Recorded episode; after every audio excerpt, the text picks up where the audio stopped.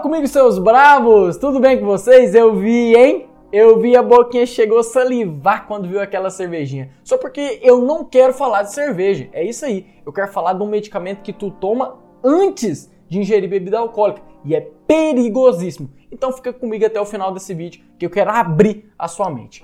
E eu estou falando do Engov. É isso aí. O Engov tem quatro substâncias na sua formulação a mepiramina, que é um antistamínico de primeira geração, que ajuda ali naquela náusea e vômito, ajuda o AS naquela dorzinha de cabeça, a cafeína é um estimulante ainda potencializa o efeito do AS, e tem também o hidróxido de alumínio, que serve para azia. Só que Tu sabia que esse jeito que tu tá tomando, um comprimido antes e um depois, está errado? Até a década passada, a bula e as propagandas do Engov colocava que era para tomar um medicamento antes e um depois, colocando assim o medicamento como prevenisse aquela famosa ressaca. Analisando a composição do medicamento, observamos que existe o famoso anti-inflamatório conhecido pelos brasileiros, AS. Aí que mora o perigo. O AS, em combinação com o álcool, pode aumentar o tempo de sangramento e predispor inflamação e hemorragia gástrica. Tá bom, Rafa, mas o que, que eu vou falar para o meu cliente? Primeira coisa,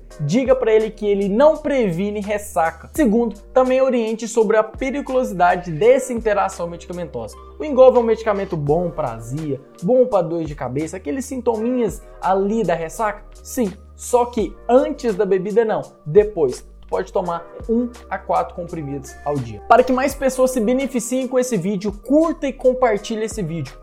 O Engov não é um medicamento anti-ressaca. O Engov ele é utilizado para o tratamento dos sintomas da ressaca, ou seja, após tu ingerir bebida alcoólica. Nunca antes. Somente assim tu pode ajudar a nossa população a prevenir uma possível interação medicamentosa entre álcool e o AS. Tamo junto, até mais.